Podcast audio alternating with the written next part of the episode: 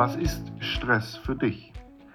In einem Online-Seminar zum Thema Resilienz habe ich vor kurzem mit Führungskräften einer Bank darüber gesprochen und die häufigsten Nennungen waren, Stress ist für mich permanent online zu sein und erreichbar zu sein. Stress ist für mich immer weniger Mitarbeiter zu haben, aber immer mehr Aufgaben. Stress ist für mich Veränderungen im privaten Umfeld zu balancieren. Stress ist für mich permanent mit negativen Ereignissen und Nachrichten konfrontiert zu werden. Stress ist für mich die Geschwindigkeit, mit der Veränderung stattfinden.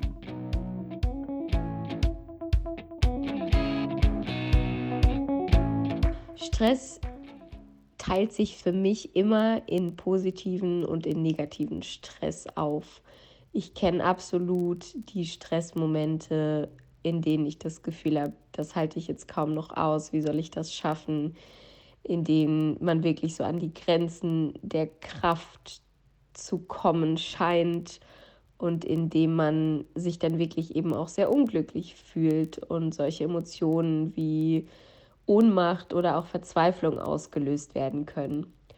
Und dann kenne ich auf der anderen Seite eben auch absolut den positiven, den antreibenden, den euphorisierenden Stress, das Gefühl, fast im Flow zu sein und dass mir die, die Dinge gut von der Hand laufen und gelingen.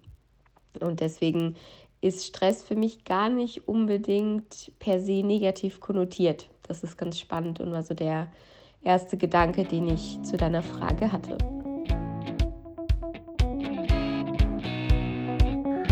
Das war Mailin. Mailin ähm, muss sich mit Stress ja auskennen, denn sie beschäftigt sich eigentlich viel mit äh, dem Gegenteil davon, nämlich mit Potenzialentfaltung. Sie arbeitet bei Corporate Happiness.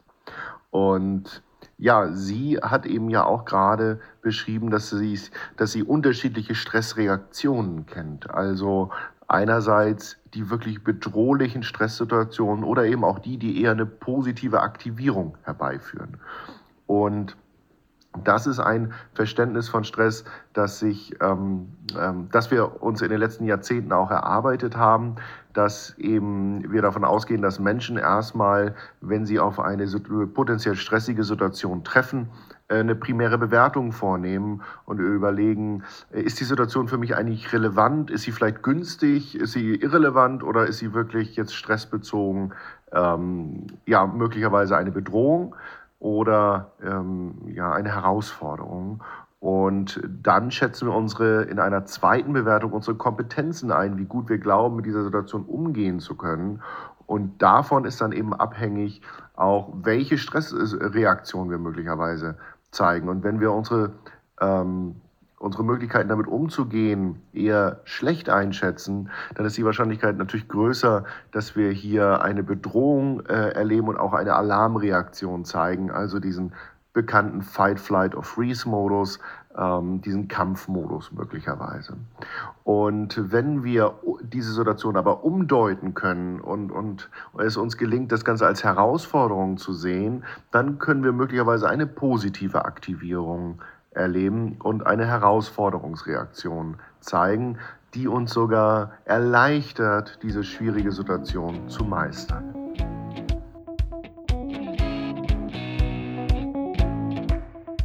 Also, Stress ist für mich ähm, definitiv nicht viel zu tun zu haben, weil wenn ich richtig viel zu tun habe, das wirkt sich auch sehr positiv auf mich aus.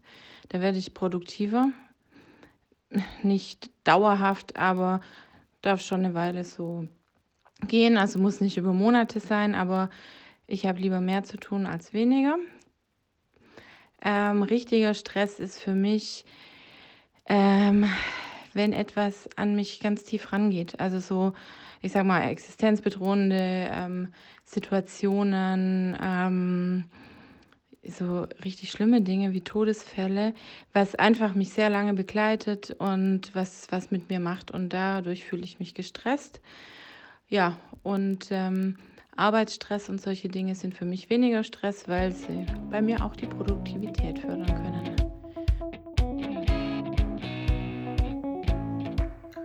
Das war Almut. Almut ist Führungskraft für Veränderungsprojekte bei einem großen deutschen ähm, Finanzdienstleister.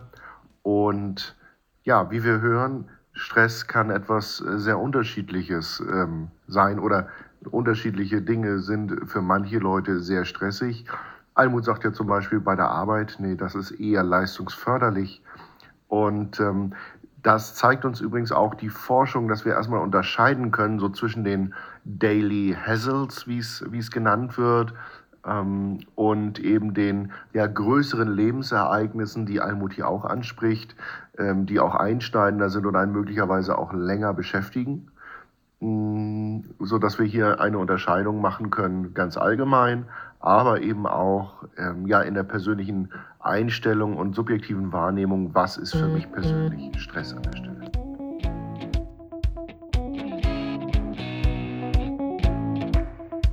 Ja, lieber Markus, zum Thema Stress habe ich gestern vergessen.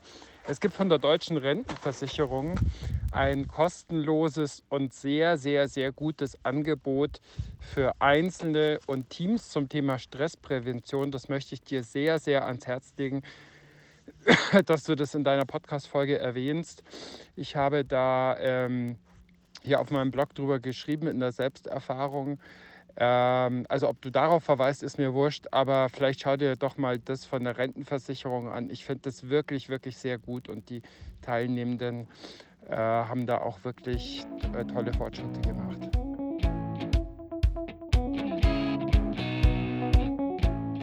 Das war mein geschätzter Kollege Christian Thiele. Schöne Grüße nach Garmisch-Partenkirchen.